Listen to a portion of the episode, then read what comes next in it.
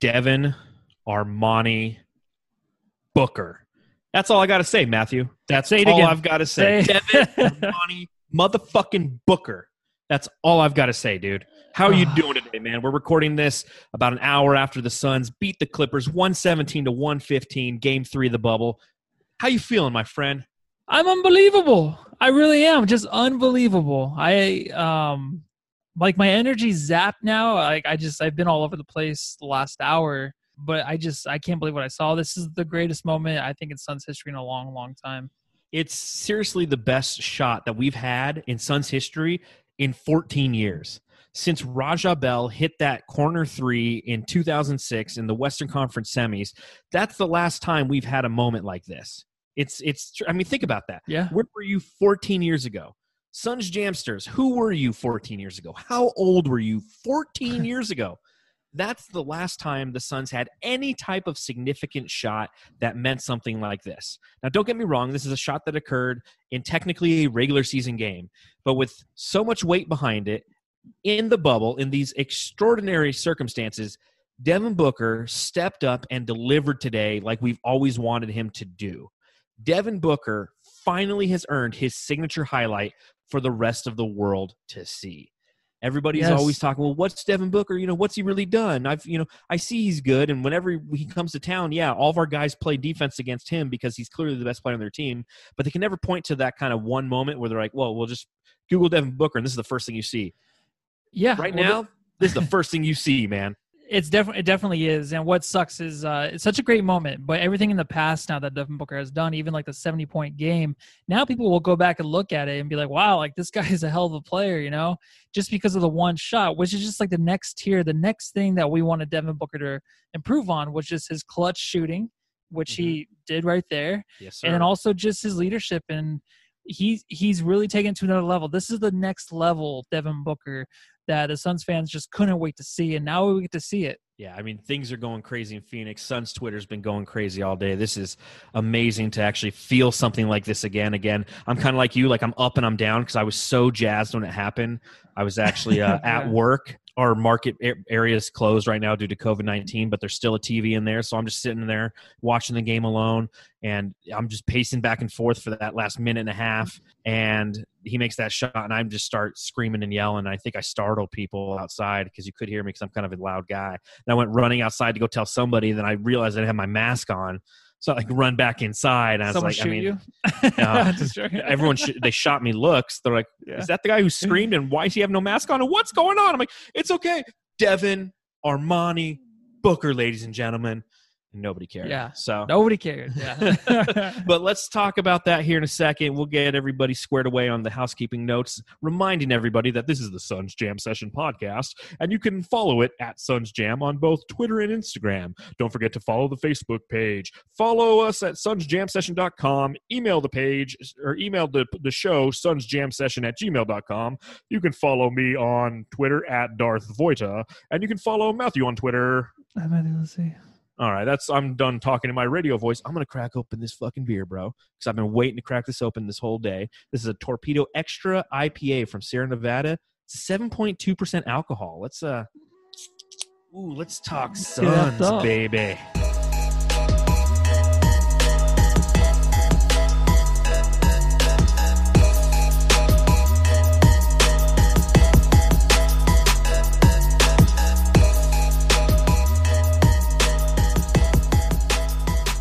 So the Suns going against the Clippers, and you know this is one of those games going into it. I think that you were more optimistic than I was for sure. On our last podcast, I predicted this would be a loss.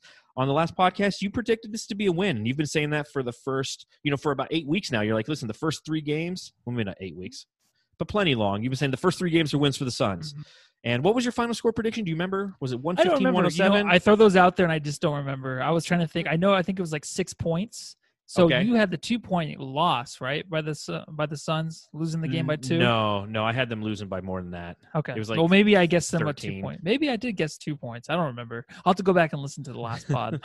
All I know is you were right. You predicted this one correctly, and it started off. Where did you watch this game? Were you home today, or yeah, I was at home. I was just Okay, chilling at home today. Yeah, last day off. So Okay, you know, I got the good game in. I'm glad I was home to see it. Uh, if only you had tomorrow off, then you can enjoy some of this extra IPA like me and really get fucked up. but uh, San the the Los Angeles Clippers came out in those San Andreas jerseys, and we talked Yeah. about it with uh, Sabreena Merchant when she was on here. What what are your thoughts on those jerseys? I've always liked into those. game? I've always liked them. I think they look great. Um, a big fan of the game, of course, but uh, Yeah, San Andreas was a great game, wasn't it? Great game, but just the, the look. I love the black and white a lot more than a lot of people do. I always brought up the Brooklyn Nets. They do it well. Clippers did it well here. I don't think they've really had a bad looking jersey. Their logo now is a little iffy, but their Yeah. jerseys have always looked kind of good. It's kind of hard to mess up the the red, white, and blue look. I feel like, right? Yeah, it really is hard, and I think that's why so many teams across sports have those colors. I don't know how much I like the San Andreas Mhm. jerseys. Just that's me personally. I think that Mhm. the just I don't know the font just doesn't look right. You know, because it's a uppercase with lowercase. I don't know. I just don't like it. You know, every jersey you look at for the most part, I'm, I'm trying to think of one that isn't where it's like it's all uppercase. You know, there's no like big L, little A Mhm. K E R S or Bucks. You know, like you know, Suns. It's all Yeah, they're just trying letters. to switch it up, right? Trying to do Yeah. something different. So yeah, and, and and they accomplished that. Yeah. And uh, of course, then the game started, and I got to give kudos to Da because you know it's like he said in the last uh, after the last game where he was showcasing his ability to be aggressive, maybe not on the court from a statistical standpoint, but in the way that he approached his game. You know, we talked about the foul trouble that he got in, how he was getting pissed off, and it was nice to see him pissed off following the Mavericks performance.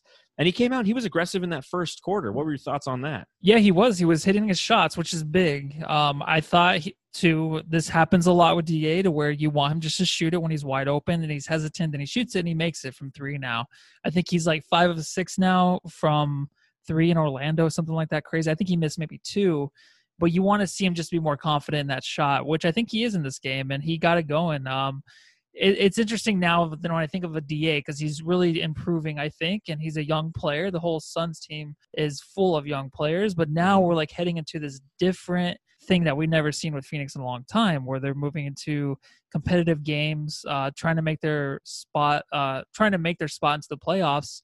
So now Da has to learn a little bit quicker, and I think that's awesome for him too to be in these situations like today, where it's a must-win game for the Suns. And I think he uh, absolutely came out great. He was still a little hesitant, but he found his way to get a little bit of his groovy shots off. I, I they Mhm. always just look groovy. I don't know what it is. His shots look groovy. You're Um, groovy, man. Yeah, but he had some trouble though. I think down low. Um, I mean, what do you think? Like down low with Zubac, that was a it's a bad mismatch for him. I mean, Yeah, you, that's- you think the same way, right? Yeah, it's definitely a tough mis- mismatch for him. I mean, Zubac is just one of those big, uh, excelling rim protectors.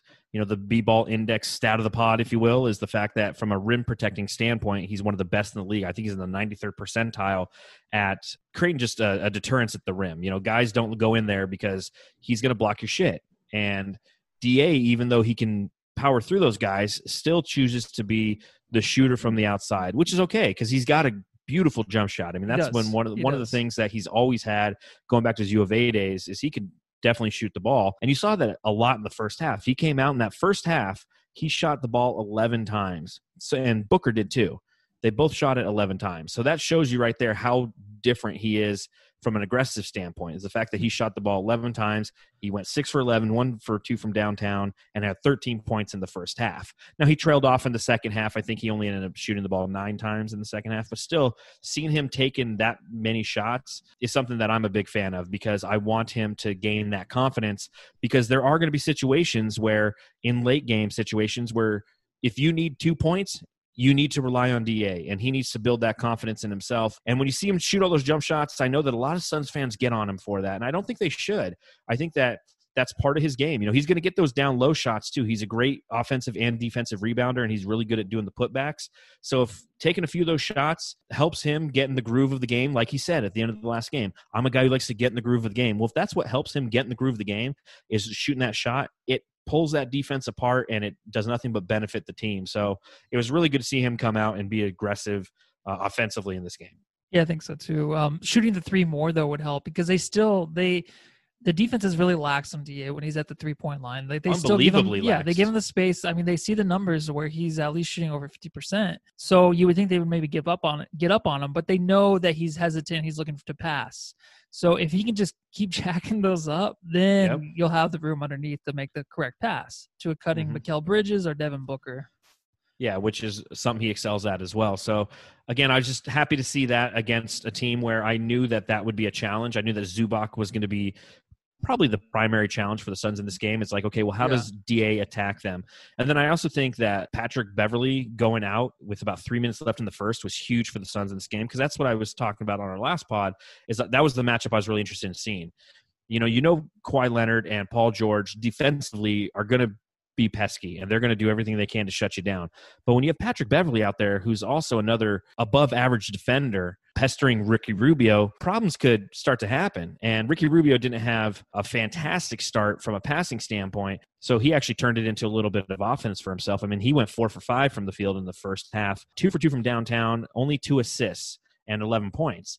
And that's mm-hmm. because in that first quarter, it was primarily him against Beverley. But then Beverley, I think he tweaked his calf. Is that what happened? Was he? Yeah. Was he not even in the end? Yeah. No, he wasn't in after the third, after the first oh, quarter. He, yeah, he went out. He was he, not. He, he had eight total minutes. And because I was looking for that, I'm like, where is Beverley? And like, yeah. So I'm looking it up, and it's like, oh, he left with like a calf strain or something. I'm like, oh, that's big for the Suns. Because again, my thought is if you have somebody who's pressuring Rubio and putting him in those tough situations to where he's making bad passes, the Suns can't execute as R- Rubio goes, the Suns go. And with Beverley going out, I was like, oh, I mean, it sucks for Beverley. You never want to see anyone get hurt, but that's a plus for the Suns. That's a plus defender on Rubio who was no longer there. And then all of a sudden, Ricky Rubio really turned his game on. Yeah, another plus too was Lou Williams playing. One thing I pointed out last podcast is Lou Williams coming in and trying to get his feet under him and getting into basketball shape again. That helped the Suns. I feel like having that guy. Yep you know, usually who can put up 20, 25 points a game in there and not really feeling it was perfect for the Suns. It was one player you didn't have to worry about. And Lou Williams just playing was big, and I was really excited about that. That he he was definitely uh you know definitely just looking forward to maybe just getting in shape this game. It wasn't exactly. really taking it too seriously. Yeah, and he ended with seven points. And if you look at the mm. plus minus, he had the worst plus minus for the Clippers at negative fourteen. Yeah. So he ended up playing a total of twenty one minutes, kind of spelling that that those Beverley minutes. But he's not a defensive guy in any way, shape, or form. He's the guy who, like you said, is going to he comes in and shoot. And seeing as he hasn't had an opportunity to shoot a lot. You know, he didn't really perform well. He needed to get his legs into him. He just needed to find what game shape was like. So he was essentially a non factor in this game. Yeah. What was definitely a factor was once again Sarge coming in for Johnson and Payne coming in for Rubio. And I can't tell you how much I've loved not only seeing both of these players come in off the bench and perform well, but the fact that Monty hasn't tinkered with it. I really think that something that was frustrating for Suns fans throughout the regular season was one, you know, we had uh, those annoying and nagging injuries. So Monty's hand was kind of forced in who he played. But a lot of times I never understood why he made the substitutions he did one day and then the next day it was something different. Like for yeah. example, he Jevon Carter would be the first point guard off the bench, and I would love those games. I was like, okay, this is what I'm talking about. This is the guy we need. He brings the defensive intensity. He can hit the three ball. And then the next game, Elie Okobo was the first off the bench. I'm like, well, hold on. Like, how are you supposed to develop any sort of continuity as a team if nobody truly knows what their role is? It's like, listen, you're my first off the bench guy. Sometimes, like that doesn't mm-hmm. work. And with him, with Sarge coming in for Johnson and then Payne coming in for Rubio consistently in the bubble, I think it's done nothing but build their confidence and fortify that bench that we needed ever so much. What are yeah. your thoughts on Cam Payne? Oh, dude, absolutely fabulous. The only thing with Cam Payne, I mean, he's making his uh he's making his shots, making his threes. Um sometimes I feel like he gets a little bit too greedy and like a little bit too selfish with the ball, but that's just a little bit. You know, there's those plays where it's like, okay, like there was that play where he got his own offensive rebound and then looked for the shot again, yeah. which was fine, but like you had DA underneath. It's like those things are like, ah, but he's making his his shots and that's the biggest thing for him. And him and Cam Johnson just, or I'm sorry, him and uh, Jevon Carter coming off yes. the bench. I've never seen this, and that's what we said before this the game started. Was like, you know, I hope Monty gets his rotation down and sticks with it, and he has. It's never looked this good during the season, and we still have two players that aren't even playing in Baynes and uh, uh, Kelly Oubre. So mm-hmm. he he knows what he has. He knows the players are going to give him good minutes, and he's sticking to it. That is something that we really haven't seen all season, and that's the difference I think in these games because they're close games. Whether or not the Clippers are really playing, uh, you know, their their hardest the whole game it, or not, it doesn't matter. It doesn't matter, bro it doesn't matter but we uh we're sticking to it dude and that's what i love that's probably the best thing i love so far with these three games I completely agree with you, and I think going back on the kind of the Cameron Payne vein, if you will, uh, yeah, he does have those heat check moments where it's like he'll hit two threes and you'll have Da standing on the basket wide open. He's like, "I'm shooting another three, bro," and you're like, "Just do it, man! Like you've earned the right at this point." Because he Yeah. came in really big in that second quarter. He ended the first half with ten points, and he actually ended the game with twelve. So he was pretty much a non-factor from a scoring standpoint in that second half. But he really helped build that Suns lead in that second quarter, Mhm. which the Suns held on to and maintained the the rest of the game. I mean, they never lost the lead. They got it was tied, but they never lost that lead again. And I absolutely agree with you. Cam Payne and Jevon Carter coming off the bench, that duo is something that we've talked about here before on the pod, and it bears repeating. They're two guys who just hustle and play off of each other so well. It's like it's almost like a competition, like who can press harder.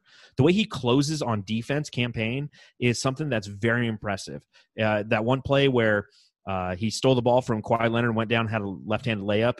Uh, that was just if you watch that play. I mean, he's he's ten feet off of Kawhi Leonard. Kawhi Leonard gets the ball and he's on him right away. I mean, he's got really good defensive closing speed, and it's something that should be noted as well. And then you also talk about the rotations when Aron Baynes is ready to come back. The beautiful thing about this, my friend, is like the minutes are waiting for him. You have Frank Kaminsky, who's just kind of like, eh, yeah, you know, he's not really Yeah, making much of an tough. impact. He hit one three that was, you know, I felt was kind of big at the time when it happened. Of course, every shot that went in today, I felt was huge. We were going against the fucking Los Angeles Clippers, so every time they made a three, I was like, okay, that's what we need. You know, Mhm. keep hitting those. Uh, but once Frank Kaminsky uh, is deleted from the lineup and Aron Baynes has the ability to play in the lineup, good things will happen. Now the question is, will Aron Baynes actually get a chance to play in the lineup, seeing as he needs rep and he needs time, and they're not doing practices right now, not extensive practices because they're playing Mhm. every other day. yeah, they don't need to. It's just like the regular season, right? Where they don't really have a lot of practices. So Well, they do more in the regular season because you have like three days in between games. sometimes, So- yeah, but a lot of times you get like one practice a week, maybe one full practice or something like that. Yeah, like one hard five on five practice. yeah. And right now, Monty Williams said he's like, we haven't had a chance to do five on fives other than the game. So it's like that doesn't help Aron Baynes. it doesn't. right now, and it would be nice to get Baynes in there um, just to see if he could do better than Kaminsky. But his legs aren't under him yet. I mean, he had the coronavirus. He's weak essentially right now, uh, which is a weird thing to say about big fucking Eric Baynes. But uh, but I do like the fact that like Cheick Diallo, Eliakob, uh, Elie Okobo, and Ty Jerome have not seen the court yet. Yeah, there's no reason for it, and No we're not reason. playing. We're not playing one team here that would give us the edge to really bring them in and get some. Mm-hmm. And like you said, Cameron Payne didn't really show up in the second half, but it's nice to just have those players that come in that would, you know, the, they fill the void for one half at least. They can give you those good minutes, and that's what you need. dude, good minutes. Yeah, Monty not putting those guys in that aren't going to give you anything. Maybe they will. Maybe they. We can't hope for that because we can't waste any minutes. we, ho- gotta- we hoped for that all season long, and it Exactly. never happened. Yeah, never happened, man. Um, but yeah, uh, Frank Kaminsky, uh, he did hit that one three, even though I should, I thought he should have passed to Cam. Cam I know, I Johnson was so. wide open too. Like, you better make this because Cam Johnson was wide open in the corner. Uh, but he, it was a big three. The thing is, like, Frank doesn't really have any any great skills on defense. He doesn't really, he can't really rebound. I don't know. He's having a tough He's time. fumbling, bumbling in the block. Yeah, so like- I mean, it's nice so that the rest of the bench is playing really good, at least at a B plus level right now. Mhm. So that helps. Well, and he gets nine minutes because of it. You know, you just need him here and there, and you hope that they're productive. And you look at his plus minus; he's plus eight. So I mean, yeah, he's doing the job that you're asking of him. Uh, the other thing I noticed, uh, don't know if you noticed this, but there was one play, and God, I forget the guy's name on the Clippers. Number fifty-four. Who is that? Oh, uh, Patterson, right? Patrick Patterson. That's right. So pa- Patrick Patterson's shooting a three. And Kelly Oubre, like right before he shoots it, Kelly Oubre like stands up and like yells at him, and he's like Yeah. right behind him. Yeah, Like, fucking it, let's go, Kelly. You know, he's still playing defense from the bench, bro. Like, yeah. he's I gotta, doing- gotta love. He and even Devin Booker said in the post game today, he's like Kelly Oubre is the loudest guy out there, and Yeah, that's the is. benefit of having Kelly out there, man. It's just you know he is that. We've said it before. We'll say it again, man. The heart and soul. He is the Valley Boys. He's given us an identity, and he's uh, he's doing that even in Orlando, even when he's not playing. Yeah, but he they need to cut to him every time on the after the Suns make any kind of great play, like a three pointer or you know just a great um putback dunk or something, because he is going off. He's really he's funny to watch, and I think they should put him on the big screen for the Suns home games, yeah. just be- to be like their cheerleader, basically. That'd be awesome. Uh, so the the Suns were up on the clip show, sixty three to fifty six at halftime. How were you feeling at the half?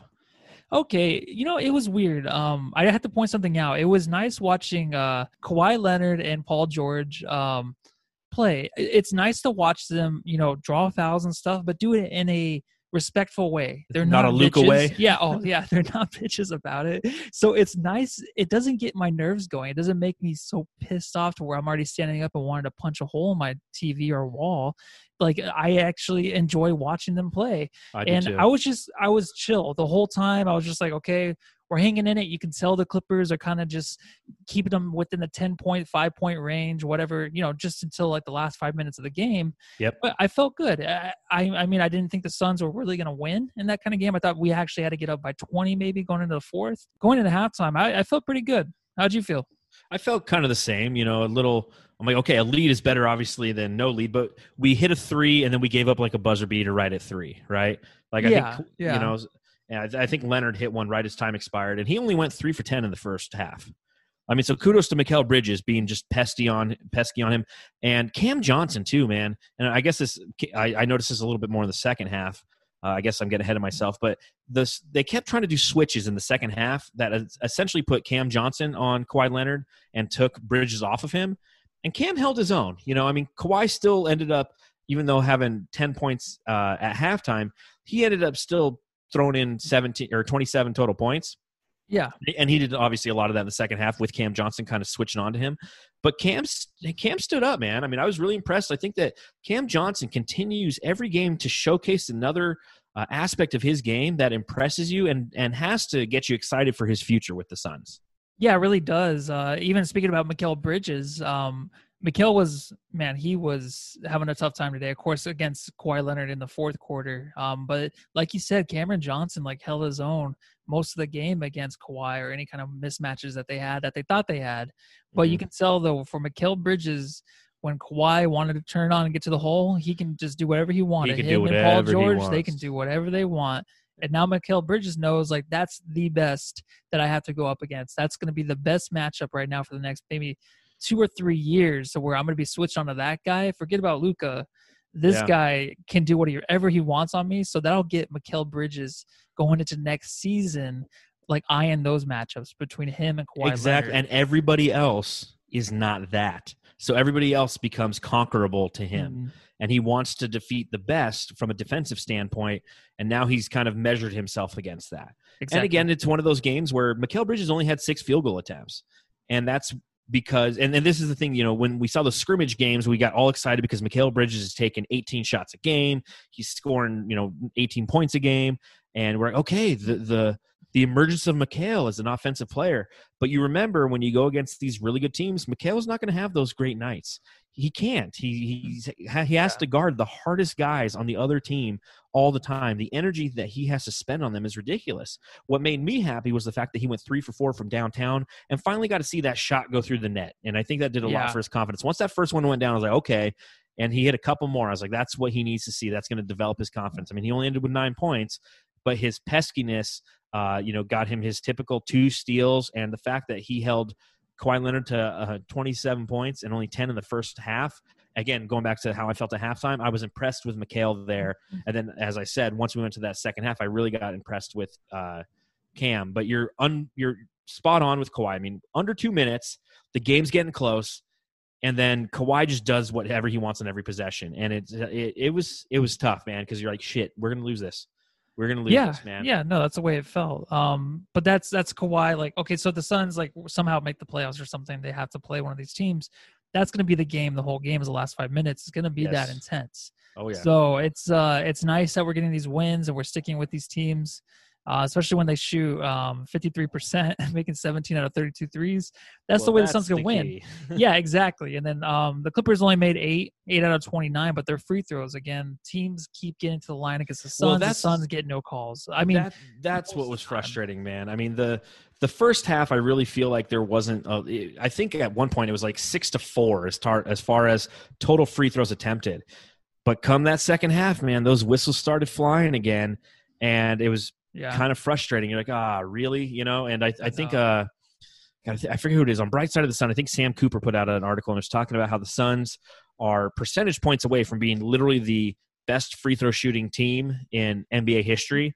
I think uh, it's a Celtics team that holds an 83.2 or an 80.2 free throw percentage, and the Suns go 10 for 14 and go 71% from the line. So, I mean, it's still within reach, but every time they miss a free throw, I was like, oh, damn it. ah, shit. But what Yeah. saved us, as you mentioned, is the fact that the Suns had 17 three pointers in this game. They went 17 for 32, which is 53% from downtown. And you look at the Clippers, and they went 8 for 29, which is kind of where we live at normally. And you look at this season, there's four other times that the Suns hit 17 or more three pointers. They hit 19 against Brooklyn in November. They hit 19 against Portland in March. They hit 19 against Milwaukee in March, which was the game that you were at, the last game before uh, the last home game before um, the the Mhm. lockout, the closeout Yeah. COVID shit. And then 17 against the Clippers on October 26th, which you were also at. So um, the fact that you didn't go into work today, I think inspired them to get 17 uh, three pointers and thus win the game. Yeah, it made it easy on me. I just had to lay down most of the game, you know. but what, but what's your thought on that? I mean, the fact that they have the capability to hit these threes, I mean, I guess it just makes it so much more frustrating when they don't hit them because you Yeah. can see the positive result when they do. I mean, I guess that's for every NBA team, though. It's kind of a It dumb is. statement. Let me just sip this beer. no, it makes sense though. But what's crazy is the Suns were like shooting fireworks out there, you know, and like the uh the I mean, Clippers. 53%. I know the Clippers just held in because they were getting to the line. They were still kind of slowing things down, playing at their own pace, which they love to do. And they just hang around. But the Suns have to get against these teams. They have to get the three going because they don't really have the inside game yet with Ayton. Agreed. They can't they can't play that kind of game because Ayton just doesn't know how to dominate in late game situations from the block yet. And I think that's the key. So, uh, of course, following that, you know, it's 115 to 115. I forget who took the shot. Did Booker t- try to take a three or so, somebody took a shot and it was it was missed. It was, a, it was Rubio. Yeah, that's well, right. he- it was like a driving, like just the last. Well, I mean, heave. because because Booker tried to do something, and then it was just Paul George and Kawhi Leonard in his face. So he dishes out, dishes out, gets to Rubio. Time's running out. He goes in. He kind of throws up a running layup.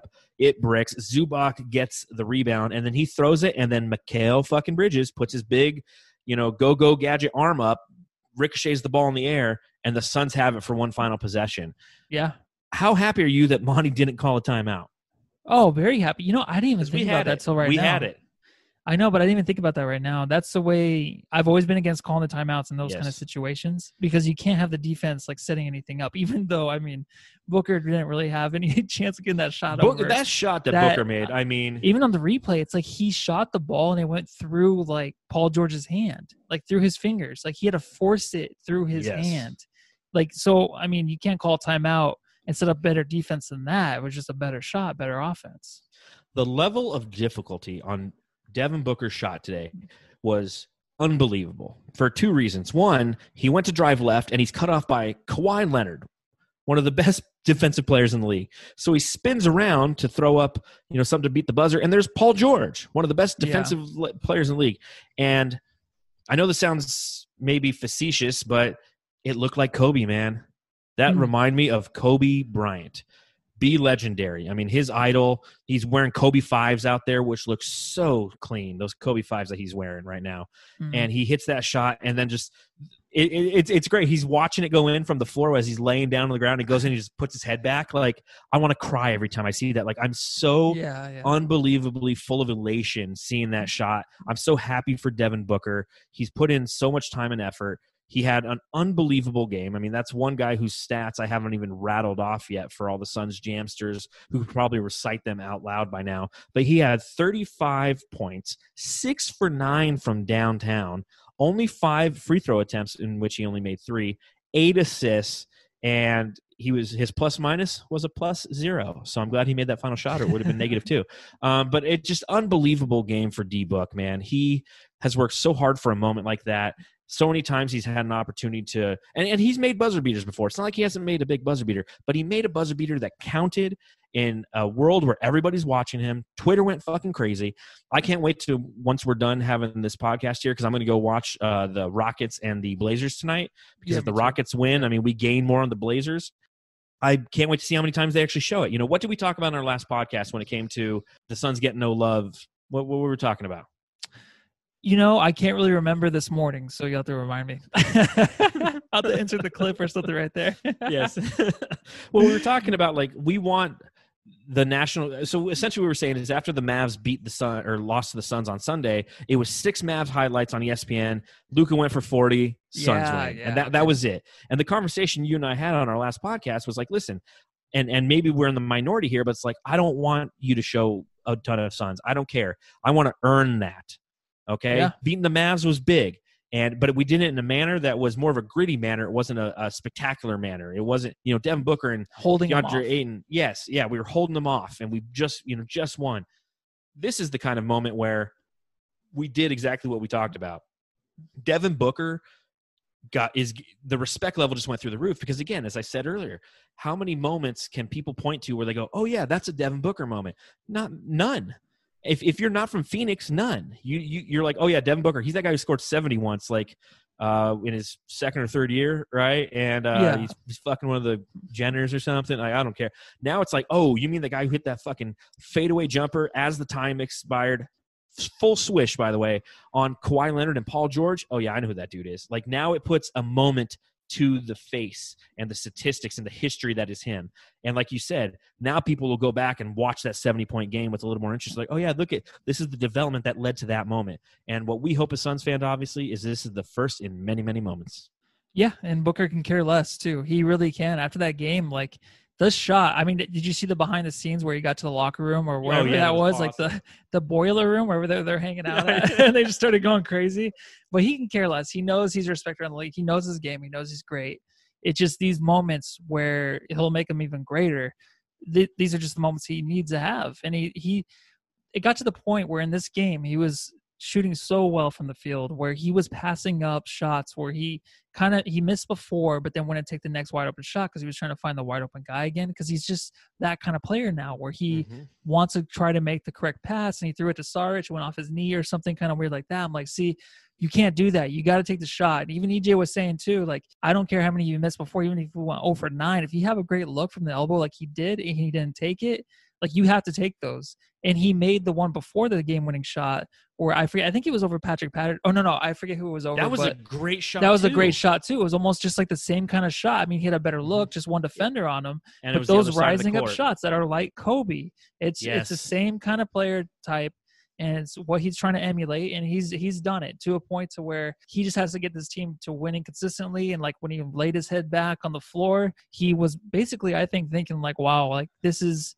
The best moment of my career, and I have Yep. a team to build this around with to go into the future. And he probably couldn't be any happier than he is tonight playing Call of Duty. well, and I love one of the quotes that he had after the game was, "I'm not a big uh, guy for celebrating. Uh, the only reason my Good. team got to me is because I was laying down. Yeah, you know, yeah, he would have just ran off normally. So yeah. He usually does do that, doesn't he? yeah, he, runs ru- he runs yeah. right off. Yeah, I mean, he's just not big on doing that. He's kind That's of a good. humble guy. There's nothing to that. celebrate now. Like I love that. You know, On to the next one. You know, long I mean, road I- ahead. So again, kudos to Devin Armani Booker, man. Like this is the culmination of so much hard work and effort, and it was just great to see. And and like we just said, and like Booker said, like on to the next one. You know, I mean, it's it's a tough game that we have upcoming. Uh, it's time to talk about Suns versus Pacers. Uh, Yeah. The Pacers are one and zero against the Suns this season. Their only game happened earlier this season in Phoenix on January 22nd. I remember both you and I were there. Uh, the Suns lost 112 to 87 in what I thought was probably their poorest effort of the year. And I, it was just one of those games where I remember the Suns came out lackadaisical on offense and defense. Uh, what's his nugget? Uh, TJ Warren, 25 points, had his best, one of his best uh, games of the season up to that point. Obviously, we're going to discuss Yeah. him here in a, in a second. Um, but what are your initial thoughts on the Pacers that we play on Thursday at one o'clock? It's it's strange because I really think they're a tougher matchup than what I know. The Clippers are really good, but honestly, the Clippers are kind of just going through the motions a lot of the times right now.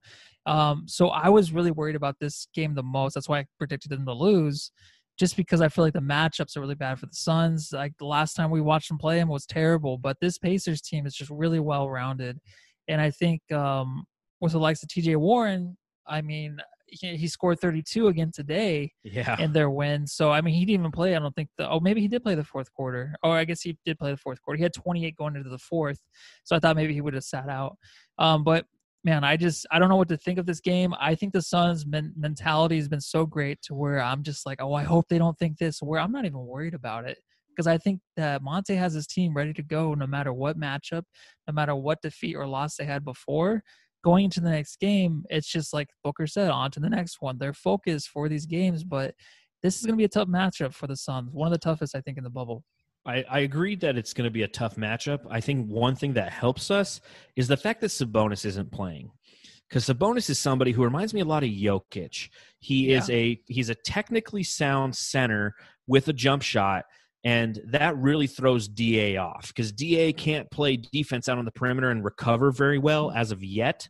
Uh, he does so in some switches, and that's where you kind of see uh, you know, if, if it's a switch and there's a guard going there, he has an opportunity to block it. But when there's a guy who's yeah. just longer than him, he has a hard time with it. And I remember Sabonis last time we played him, he went two for two in the fourth quarter, for, and he had six points with a couple fouls. But the, it all happened in like the last like or it was no no because it wasn't a close game it was earlier in the game when the, the, the game was close and sabonis like there was a, a, time where it's like they needed to put the suns away and that's when sabonis put the Suns away. This Jokic does the same shit. Where it's like when they need to score, just like Kawhi Leonard today, when the Clippers needed to score, he was the guy who did it. Sabonis is the guy who did it. So I think that the Pacers not having him is something that helps us. It's it's going to be tough, man. I mean, the Pacers won again today against the Magic, one twenty to one hundred nine, and they're also three and zero oh in the bubble. I think they're the only other team that's three and zero oh in the bubble, just like the Suns.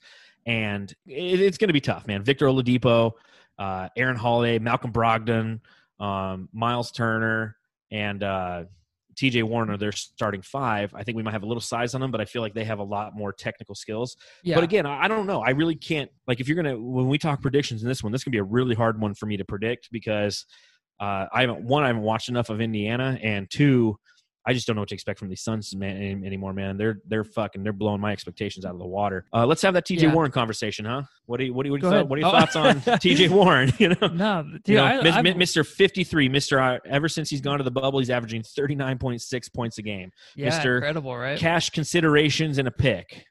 What are your no, thoughts on TJ? I've always loved TJ. I love his game. Um, I've for him to improve so much on the three from one season to the next is something I've never seen in my life. To where the last the last season he was with the Suns, he was draining them at like a fifty percent rate almost. The whole thing with him being traded for cash considerations, I can care less. I love the Suns team we have right now. We couldn't be here if we still had TJ Warren. It just wouldn't work. It never it didn't work for four years with the Suns. It just didn't it wasn't a fit. And now he found a great team playing with the Pacers. And honestly, they play in the East, and I'm going to root for him. It's not like it's a West team that we have to go head to head with all the time. Like, I can root for TJ because he's playing over in the East with the Pacers. Yeah, you love TJ. Don't you have like a signed picture of him or something? Yeah, yeah. He was like honestly, he was like my favorite son for two years. I I, I liked him a lot because his game is just so fun to watch. Besides him not being able to pass the ball in fast breaks, like he just he was he's the best like scorer around the rim. Like he just puts his body in certain situations to where he can get a good angle at the basket like better than anybody in the game. I I just he's underappreciated. I know he still has like the 18 points a game, which is still good for like his position, the leading scorer on the Pacers, but he's just still unappreciated. So I like I like how he's made his name in the bubble because I think he's deserved it. Yeah, TJ Warren is somebody. I mean, if you're a Suns fan, you have to respect TJ Warren and everything he did for the Suns, because uh, he was primarily our only offense there for a, a solid couple years. I mean, until Devin Booker really started to grow out of his shell. I mean, TJ Warren was the offense. Uh, as for the cash considerations and the pick and all that stuff, I mean, we wouldn't have Ricky Rubio if TJ Warren was still here. I mean, that's a fact. Those cash considerations and getting rid of his contract assisted not only in getting Ricky Rubio here, but signing Kelly Oubre. So if you want to sit there and say, oh, cash considerations were O for O from the field uh, today, it's like, no, take a look at good old Papa Ricky, who once again we really didn't even talk about in the game that he had against the uh, the Clippers, where he went uh, for 18 points and only four assists. Uh, but I mean, we wouldn't have him. I mean, yeah. So you got you, you got to look at that. Two, you got to look at this. And uh, Dave King was saying this on the post game solar panel uh, podcast that he does with Espo and Tim Tompkins, and he's saying the bubble suits T.J. Warren. He's a guy who doesn't like fans in the crowd. He's a guy who feels the pressure of the fans. He just wants to play basketball. So in this environment where there's no fans, he's balling out. He's 39.6 points per game. I mean, he's showcasing that he is a, a, fantastic scoring talent in the NBA. Is he a great passer? No. Is he a great defender? No. But he is a scorer, you know. And uh, Yeah. this environment is indicative to his uh, skill set. So I think that I'm I'm with you. Like I root for TJ because he's a former son. I typically root for him. I just don't root for them when they go against us. So cash considerations were 0 for 0. I don't care, man. Ricky Rubio, Kelly Oubre being on the team. That's what's important to me. Kudos to TJ Warren. I'm happy to see you're doing well. Uh, Yeah. I'm, tir- I'm tired of the jokes. Like it's just not that funny. No, Um, yeah, and dude, all Suns, all Suns fans would tell you they would rather had um, Oubre over T.J. Warren. Oh yeah. Um, you know what I mean? And now Cam Johnson's turning out the way he is, so we have to trust that they know what they're doing with this team. And um, when TJ was traded, it sucked a little bit, but it was like I I I, I expected it. So Mhm. um, good for him though. I think uh, it'd be exciting. I I love watching the Pacers and I love watching TJ, so I'll just keep watching him on the Pacers. what uh, what do you think of this matchup for the Suns, though? Do you think that you know, given that Sabonis isn't there, you take a look at their lineup. Is this a team Yeah. that is just defensively gonna shut us down and pester us, kind of like Boston did a little bit in the bubble, or is this a team that you feel now, based on the Suns' performance, that they can overcome that? I don't know. It's such a good question. I, I honestly, I don't know. I, I think we're gonna get the best out of the Suns, and they're not letting down against any team. They're just not. There's no option for that. Honestly, uh, I don't think. I don't know why. I just have a gut feeling the Suns might lose this game, and it might be TJ scoring 60 points against us. Who No, knows? it ain't, that ain't happening. That I, I honestly don't think That's that's, going to happen right? because yeah, Mikal, that Mikal's going to be up his ass. You know, they have Victor Oladipo, so Mikal might catch some Oladipo, but he's going to be on No, TJ because TJ's hot right now. yeah. And guess, and guess what? Like I said earlier, if if, uh, if Cam Johnson's you know up to it, maybe he can switch on to TJ as well. I think that you know we have the opportunity to really kind of play some defenses that TJ's probably not expecting. You know, he's a former Yeah. Sun. He has Yeah. expectations coming to this game. It's like, dude, you know who the Suns are right now, man. So I'm really excited to see this. Do you have a prediction for the game? I'm gonna say they. I'm gonna say they win. I know I want to be right where I said they're gonna go three and zero and lose four in a row, but the way they're playing now, I I just I don't accept that. I think this is a different team, different mentality. I thought maybe they can catch three teams in a row by surprise until people are like, oh, we got to take them seriously, which is actually the the great scenario that I predicted because now like. Booker hit the game winner shot. It's all over the place, all over the bubble, all over the media. Everyone knows about it. So going into next game, they're going to be no, more noticed, and that's exactly what's going to happen. But I think they're a team now that can overcome that to where it doesn't affect them. And I, I I'm going to predict the Suns win 125 to 103. I think it'll be a blowout. Wow, I was all over the place on that one too, but I, just now, just right now in this moment, I chose that. Well, the funny thing is, I don't know if you noticed this, but the last two games, the Suns have the same exact result. They won 117 to 115 against the Mavs. They won 117 to 115 against the Clippers. So part of me kind of wants to say, okay, Suns 115 to 1 or 117 to 115 over the Pacers, yeah, but I feel like I'm getting ahead of myself and the odds of that happening are like none. Uh, but I do think that the Suns are going to uh, win this. When we were going through, we were picking the teams that we think they'd beat and the theme, teams that we thought that they would lose to. Uh, and I originally had them winning this game, and I'm just going to say five points. I'm going to say Suns by five. I'm not going to try Okay. to pick the numbers, uh, but because we don't remember five. anyways. Yeah, we forget the what, next what, time What did we say last pod? I forget the whole pod. it's yeah, terrible. I know. well, I mean, there's just so much going on right now, Yeah. and uh, these these extra IPAs are hitting the dome pretty good. There's really a chance too by um the game in two days to where the Suns, if they win, they might be in that ninth spot. If everything Well, goes their way the way it has been. Yeah, no, that's the other thing we haven't talked about. I mean, the Suns are no longer in the 13th spot, man. They're in the 12th No, spot. they're not, passed yeah. the Kings today because the Kings lost in overtime. I forget who. Oh, Uh, Dallas. Dallas. Dallas, that's right. Yeah. Yeah, because Luka had like a 40, 20, whatever. Yeah. Um, but but yeah, because of that, the Suns are now in 12th place, and we're two games out of the ninth spot right now. Mhm.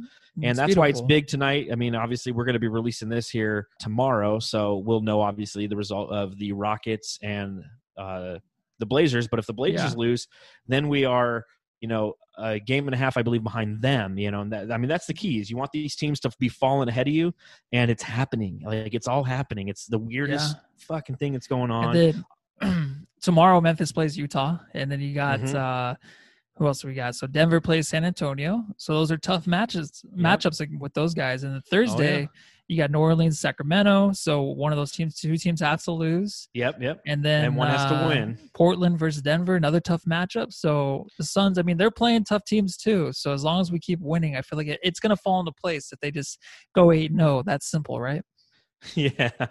Well, I mean, the fact that we're three and zero right now, I'm just I'm over the moon. Me too. I mean, this is so much fun. Feels as a great. Suns fan, you know, do you, uh, do you know this honestly reminds me of? This reminds me of the beginning of the season when the Suns started out so hot, and everybody started coming back. Like, oh, you know, like it's like it's like somebody comes. Yes, You're looking in your yeah. backyard, and there's all of a sudden someone peeks out behind, from behind the trash. And you're like, oh, who the fuck are you? They're like. Hey, I hear the Suns are good, right? Is it cool if I come Yeah. out? And you're like, and, and instead of being like, "Get the fuck out of my yard," you're like, "Come on, man, come, Come on, on, let's come this." join me. Yeah, So here's if- a jersey. Yeah, ser- seriously. Here's my old TJ Warren jersey. Yeah. Here's a, you know, but I mean, it's just like if you're new to, uh, as, uh, if you're a bandwagoner, yeah. welcome to the wagon, bro. If if Devin Jump Booker on. hitting that shot is something that changed your th- outlook on the Suns, welcome aboard, man. We're so happy to have new listeners and new followers every day. I mean, it's it's so much fun as a Suns Yeah. fan to just have this community to talk to. So yeah, it feels great. It really yeah, does. fan fucking tastic. I haven't felt like this in a long time. And plus, I know you're you said it's like the beginning of the season, but honestly, this is just this feeling of them this close to the playoffs and maybe they have a chance to even make the the play in. Like it's just it blows my mind. I know It's I predicted them to make it the playoffs. I know I said what did I say in my, in my predictions? Uh sure, yes, okay, I believe Yeah. so. Or whatever. I believe so. I yes, believe so, I yes. believe so. Famous words from Matthew Lissy on Bright Side of the Sun when they asked, Yeah. "Will the Suns make the playoffs?" Everybody said no, except and gave like these long, in-depth reasons as to why. Matthew's response: "Yes, comma, I believe so." Did you ever know It's that like- you're it's my like- hero? It's like asking if like if uh is your sister upstairs taking a shower yet? Yes, I believe so. That's what it sounds. Um, so how about we kick it now to Mark Schindler, who is the co-host uh, and he's a contributor and podcast host over at Indy Cornrows, and he's going to give us his thoughts on the matchup with the Suns and the Pacers Thursday at one. All right, the Suns Jam session is excited to welcome Mark Schindler, who's a contributor and podcast host for the Indy Cornrows SB Nation site. Mark, how you doing? Where are you at in the world right now? I'm in Cleveland, Ohio, and I'm doing pretty well. It was actually a sunny day today, which we get about ten of those, uh, ten of those every quarter in the in the year. So we'll take it, man. I'll, I'll uh, can't complain. It's definitely not Phoenix. Uh, I was about to say, man, I will ship Yeah. some sunshine to you, dude. We got so Uh, no, I don't need that much in my life. As long as it's like 65 out and I uh, I can wear Oh. a tank top. Oh, I'll, uh, wow. I'll live. So. yeah, that's Yeah, amazing. w- we're rocking like 111 every day out here. So Oh, dude, see, but it's different. It's been. I was when I was talking to Dave yesterday. It's been like 90% humidity here, so it'll be like 85 with 95% humidity. No, I'm not about it. Can I swear on this pod, by the way? Ab- sure. Oh yeah. absolutely. okay, cool. cool. I have an issue with slipping out, so I, I got to make sure. No, we, we click the little explicit box every time we do a Cool. Podcast right, because yeah. I can't help it. I mean, we are Suns fans. F bombs are going to fly. So. yes, yeah. So- you got goat shit in your front office. It's going to seep It- into your uh, your podcast. it rolls So- downhill. So so we're super excited to have you on the pod. Obviously, the Suns are playing the Pacers on Thursday at 1 p.m. Arizona time. We're recording this on Wednesday evening. Um, and I guess the first place I want to start with you, Mark, is let's just start with the TJ Warren conversation. Let's just get this out of the way. Uh, I got I just got to know of what are your thoughts when the Pacers acquired him July 6th last year? Wow. Yeah. Um, so I, I got a lot of thoughts right off the bat. Number one, um, I think the discourse around has been a little bit crazy. Uh, he's been phenomenal. He's a really good player. He had his best year in the league here. Um, I talked to some of his assistant coaches from Ari- from when he was in Phoenix, and they've talked about his mentality shift and everything, and and from what they see from him now. Um, I think a lot of it has been a all right. It just in all honesty, uh, James Jones got nothing back and sent him away with a second round pick, which was ludicrous. But at the same time, uh, it was important to get Ricky Rubio, and it's the first point guard you guys have had since Eric Bledsoe uh, said that he, you know, I don't want to be here on Twitter, um, and then claimed it was at a coffee shop and did not want to be there anymore. Uh, but that that's one of my favorite NBA Twitter moments. You're, you're Um, very well versed in our yeah. shitty history. Yeah. Yeah. Oh, dude, I, I'm, I I have a good uh, good NBA knowledge, so it works out. Uh, the- I can't remember what I'm supposed to get at the grocery store, but I'll, I'll remember what Eric Bledsoe tweeted in 2016. Um, but yeah, that's where I'm at with it. I think TJ's been awesome for us. He's been huge uh, as as turning into a high end wing for us. Uh, but at the same time, I think it, it worked out for Phoenix in the end, albeit with some uh, semi shitty front office moves. But it was James Jones's first job, so you know what? Whatever, we'll cut him some slack. Yeah, I heard that uh, when they got the call that TJ Warren was coming to Indiana, the general manager was actually like, "What? Are you serious?" It was kind oh, of yeah, one Kevin of those Pritchard things. said that. Uh, yeah, Kevin Pritchard was very much so like, "What the hell? We're getting a starting level player for free. We'll take it." Um, yeah, no, that happened for me too. I was sitting on my couch doing some draft prep because that was the night of the draft, and then I had an alert come on my phone from I think it was Shams that uh, that T.J. Warren got traded to the Pacers along with the second round pick or second round pick, and I had to. I went and I talked to some people. I was like, "Is this for real? Like this looks like a joke. Uh, did, is there some kind of misquotage?" But like, no, it was it was legit, and it it was uh it's pretty great. It worked out well. Well, did what you? was kind of, oh, go ahead. Sorry. I was just gonna say what was kind of crazy for us is like it said that we shipped all that stuff to you right away, Mhm. and it took days for us to find out what we actually got back, and it ended up being cash considerations, and we're just like, oh, Yeah. so so, so nothing. yeah.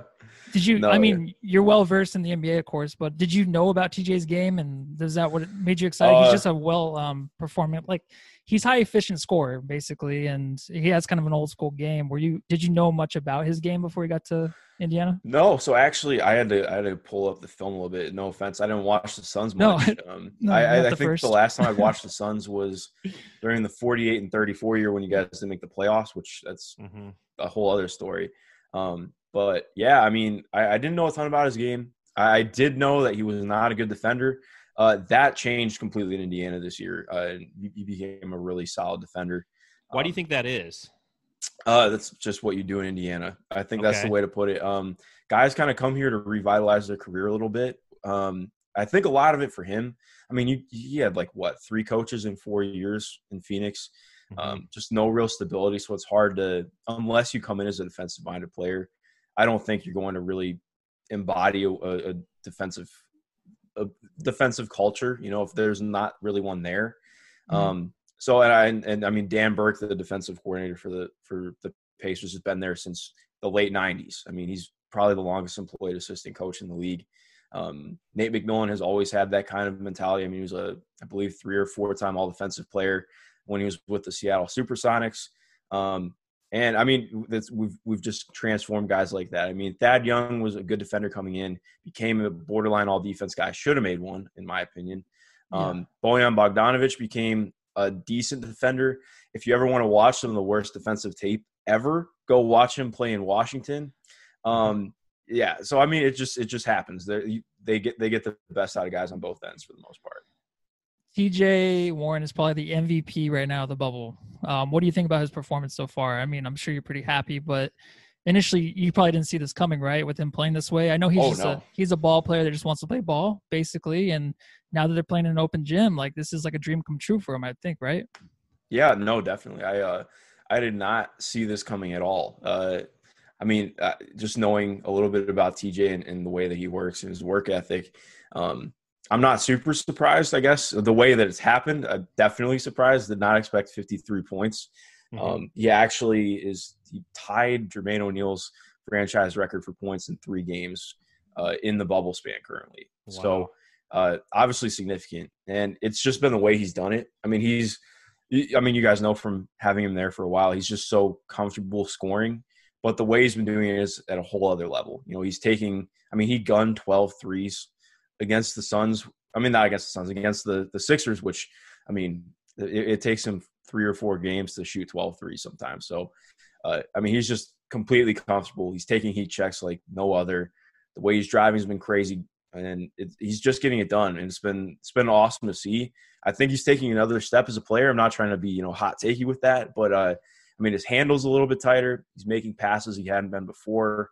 Um, the game's just really coming to him, and I, I I don't think it's just a hot streak for him. I think that he's going to continue it. Obviously, the percentages and everything will drop. That's you can't sustain 65% shooting and 60% from three. It's never going to happen. But uh, I, I do think he's taking another step as a player. It's pretty awesome to watch. No, and his progression, I mean, even here in Phoenix, from his third to fourth season, you saw that progression. Then fourth into fifth season, I mean, so every year you're seeing that continual progression. He, he- what I like about TJ is he adds something to his game. You know, and there's Mhm. some guys who I wouldn't even say they're they're content in what their game is, but they're kind of limited by their physical abilities. And TJ's got that scoring mentality, man, and it's uh, I, I'm somebody. I'm glad to see him doing well, and I'm glad it's for you guys, and I'm glad it's in the Eastern Conference, so I don't have to play him three times a year and get reminded yes. how great that he is. So we talk about the bubble. How do Pacers fans view these eight games? Are you looking them as a warm up, as or is this a chance to actually move up and take that number three seed? Yeah, so um, that's a good question. I think the way I've looked at it, at least, number one, coming into the bubble, uh, there was uh, there was a lot of turmoil a little bit as a Pacer fan, and I wouldn't even necessarily call myself a fan. I guess I am a fan, but covering the team, you try and be like less biased about it. Mm-hmm. Um, obviously, with I mean, Vic made his decision on July 3rd that he was not going to play. Then reverse course a little bit heading into the bubble, which was it just kind of created a lot of mixed feelings. Uh, Domantas Sabonis uh, was ruled out with plantar fasciitis. He hadn't practiced at all, and it, you know, as far as I'm concerned, he's probably not going to be in the bubble. Uh, he's listed out as indefinitely, but he hasn't practiced, not even in uh, when the teams were running, you know, uh, when when guys were coming in and running drills with assistant coaches back in Indiana, he hadn't even practiced then. So uh, to to come from that to into a playoff situation, I don't think he's going to be in. So when you look at that, we looked at potentially Victor not playing, most likely Victor not playing, uh, Demonis definitely not playing. Um, so we we were automatically coming in and thinking, okay, well, just uh, survive and, and try and get the hell out of here without any injuries or anything and uh, and then the, the, game happened against the Sixers, and Victor decided he was going to play that day. Um, I remember I was on the media call actually the day before uh, the day before Victor made his decision. Uh, me and I was talking to a couple of other guys who covered the team. We were like, "Oh, cool! He's making his decision just like out of the blue on, on a Friday." Nope, waited until right before the game on uh, against against Philadelphia, so it was a nice surprise. Um, and the game was just crazy, man. I totally did not see it happening. Um, I was personally going into that thinking you're going to lose. Um, not to be a pessimist, but I mean, when you're down uh, one of your best players, it's hard to to go in and be a really good team like Philly. But to, in in all fairness, they have been totally off in the bubble. Mm-hmm. Um, but yeah. now, I yeah. mean, three and zero oh to start. Um, I think we're just looking at can let's get to the first round, see what happens. Um, the team's lost three straight first rounds in a row, partially, you know, largely due to injuries. Um, but I think the the major goal for this this bubble experiment is to get out in the second round, see what if you can make a series against the Bucks because likely that's who they'll face in the second round series if that happens. Um, but I don't see this team doing much against the Bucks. Um, well, besides like TJ or even Malcolm Brogdon, is there a player on this team maybe that Suns fans, like the casual fan, might not know about that you would want to, you know, give a heads up? Be like, this guy, you got to look out for this guy. Who would that be? Hmm. That's a good question. Um, yeah, who's going to break our hearts tomorrow? That's the question. yeah. it's always it's never Ooh. the stars who break our heart. It's always like some random guy off the bench. Yeah, um, it'll be either T.J. McConnell or Justin Holiday probably. Um, T.J. McConnell's just he's he's not a shooter. He takes like maybe a three a week at that, um, but he really sets the tone for the bench, uh, especially with Domantas Sabonis out because Sabonis normally runs the bench unit. Um, but it, now it's been McConnell. He's pretty feisty on defense. He's not like a great defender. He's pretty small, um, but he, he, gets a lot going in the drive and kick game. He has a really weird, kind of crafty uh, fadeaway game from like 10 feet out. It's pretty automatic. Um, and Justin Holiday is just going to defend the hell out of anybody. He actually played the four most of the year, which is look at him completely wired frame. He's six six, like 205 pounds. Um, but he defends extremely well. He'll probably defend Devin Booker a little bit tomorrow. I wouldn't be surprised. I actually think TJ Warren will get part of the assignment because last time that we played, uh, TJ Warren took on that assignment and guarded mm-hmm. Devin pretty well. Um, but no, Justin's really good. His offense has not been as good in the bubble, uh, largely because the bench has been struggling without Sabonis. Um, but I think if there's going to be two guys who people maybe wouldn't necessarily notice, those would be it for sure. They're both really quality players. Note to self: I'm writing that down. Those are going to be T.J. McConnell's going to kick our ass. I uh, can only hope. so the Pacers are obviously in the Eastern Conference, and they're a team that we just don't have much exposure to uh, out here on. You know, I wouldn't say the West Coast, but you know, in the Western Division. What would you say your strengths are as a team and your weaknesses? Um. So the strengths, it's interesting. I think this team is kind of. Uh, I don't want to say uh, jack of all trades, master of none. It's a little bit like that in some ways. Um, this team has a lot of really solid, reliable players. Uh, I think it's just hard to look at. You know, when this team is fully healthy, they have a lot of really good strengths. Uh, they can be locked down defensively. It just depends uh, what lineups out there and how they're if they're locked in or not. Um, they have the capability to be really great from three, but I mean, we're finally starting to see. Actually, that's been one of the nice parts of the bubble, um, just kind of by virtue and with Sabonis out and shifting to a smaller lineup. Um, they're taking, I believe, the 11th most threes in the league currently, which is a nice uptick from 30th in the fucking league. Uh, so it's uh, it, it's it's it's interesting. You know, I, I try not to be like too hard on that, but it's it, it becomes a math problem. You know, Yes. um, you have to ha- just shoot a certain amount in order to keep yourself in the game. Teams finally starting to figure that out, and they're shooting well from there. Um, so that's I think what's been really potent for them. Um, Mhm.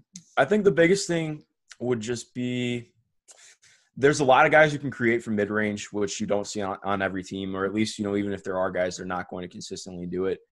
TJ, I mean, as you know, he's automatic from from anywhere inside, you know, eight to sixteen feet. He's going to hit a shot. Yeah. Um, Malcolm Brogdon, very similar in that way. Victor has been he gets a lot of his bucks from that. He hasn't been driving a ton. Um, Miles Turner is good from there, although I wish he would shoot more threes. Um, you know, everybody. There's just like seven or eight guys on the roster who can really hit from a good from a, good spot for mid range. So I think that's uh, that's something you're definitely looking at tomorrow. Well, you brought up Malcolm Brogdon, and what the Suns like to do is they like to trade away players for nothing. So this is Mhm. when Bledsoe was traded to um, the Bucks. I really wanted Brogdon in the trade, which the Bucks were not going to give him up.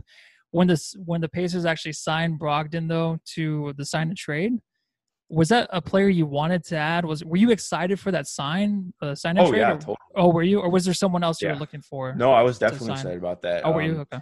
Yeah, because I remember the the before you guys got Ricky Rubio, we were actually on track to get Ricky Rubio. It was the there was a Mhm. quote that came out that the deal was all but done, uh, and that was what I Yeah. believe his agent said that. Um, and so I actually was excited about it. A lot of Pacers fans were not uh, because he is not Mm-hmm. a shooter. He actually has shot pretty well in Phoenix this year, from what I've seen from him. Yeah. Um, he's a lot better of a player than I think people give credit for, or realize, and uh, you can kind of see that in Phoenix having the best year they've had since Bledsoe's been gone. Mhm. Um, but no, I mean Malcolm is is a good player. He, he his shooting splits weren't great this year because he had his first real uh, on ball role, but he's a really good driver. He facilitates well, can score from the mid range.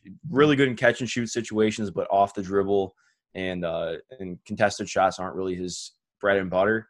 Um, so I think he's still kind of ironing that out as well. But he's one of the hardest drivers in the league. You will definitely see that tomorrow. He's going to take Ricky Rubio to the rack all day. Um, and uh, I mean, Ayton will meet him there. Ayton's actually been really good on defense this year. I was talking to Dave about that yesterday. His defense has been so nice this year compared to last year. Oh Yeah. yeah. Um, Big last year's defense was not there. Um, but no, I really like Malcolm Brogdon, especially because Indiana's not really a big free agent draw. I think the biggest free agent we've had in my lifetime was David West, and he largely came there because of, of our training staff. I actually talked to him about that like two months ago, and that was his biggest reason for coming to Indiana because he'd come off uh, his first significant injury, and uh, we have probably a top four or five training staff in the league, um, which I think is significant with Malcolm too because he's a pretty injury-prone guy, which we Yeah. saw this year. Um, but no, he's been huge. I, I really like him. I'm excited about his fit with Oladipo moving forward and uh, their ability as a backcourt. And I think he fits the timeline nicely. And for the most part, you know, you weren't going to get anybody who was going to be close to Malcolm's level on the free agent market. So I think it was a it was a boon of a deal. I would definitely do it over again. So where the Pacers play, Bankers Life Fieldhouse. That's the name of it, right?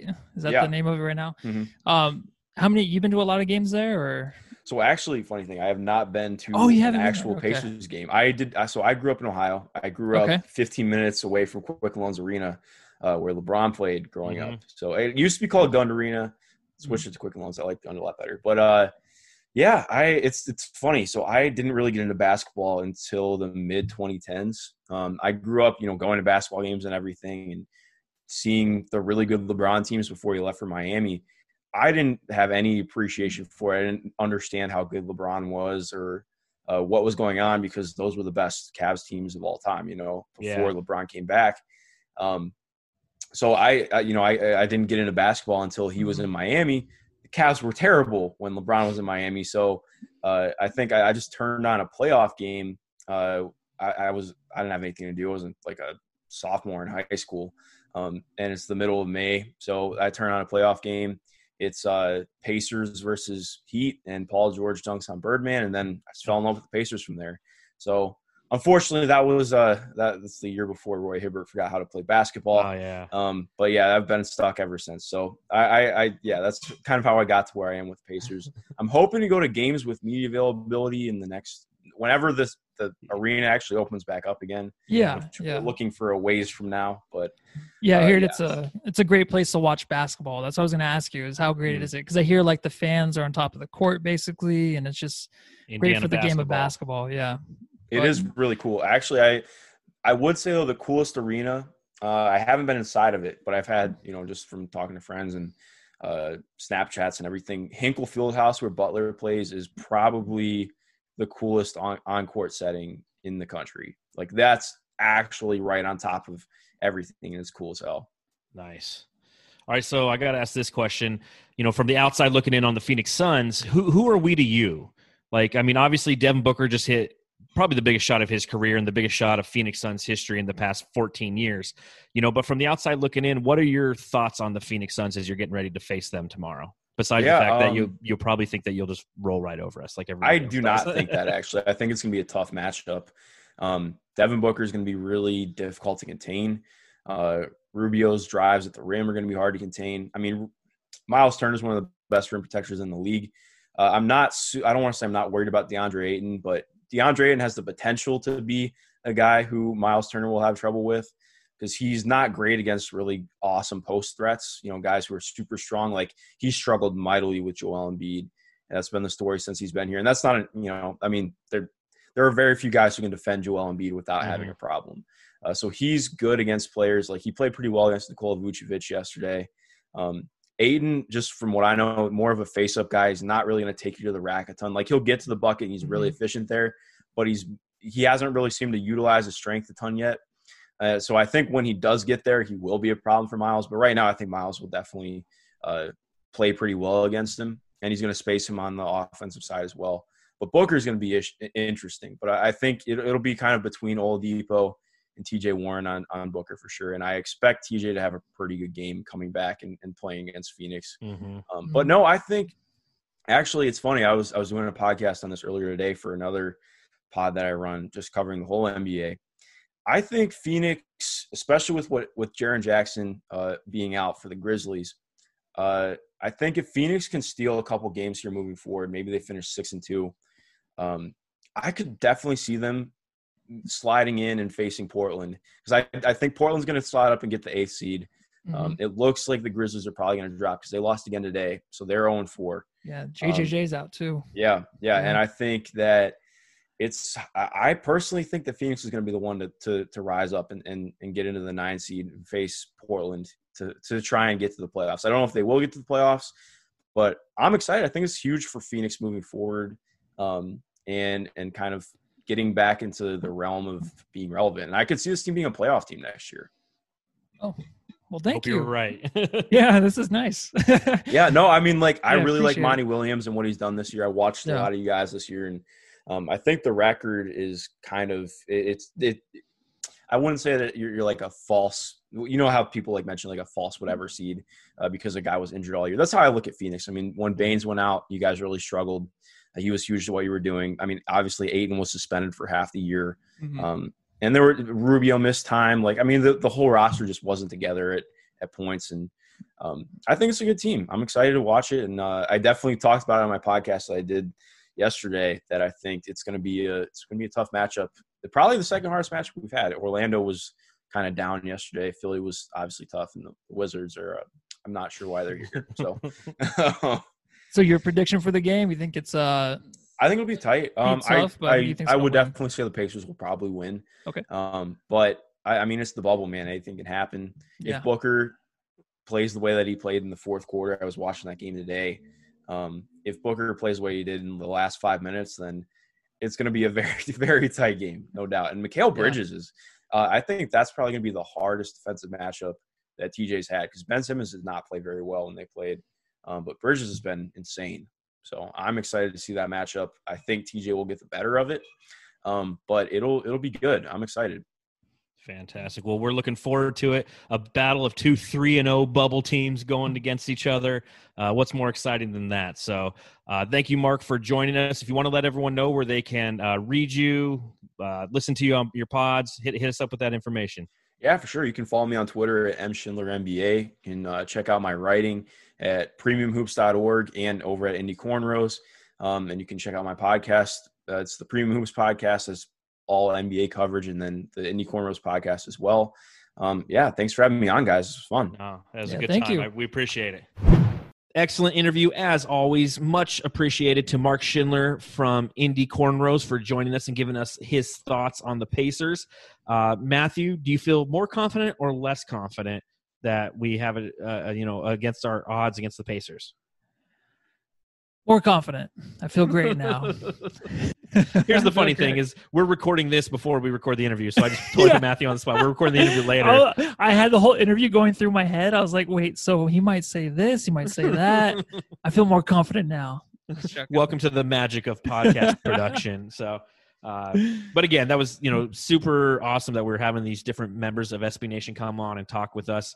Uh, it's it's pretty awesome. I don't know. I, I tweet i tweeted at Sabreena after the game and she's just like yeah that 18 point spread against the clippers. I guess i was wrong. I'm like yeah see you in the uh, western conference finals.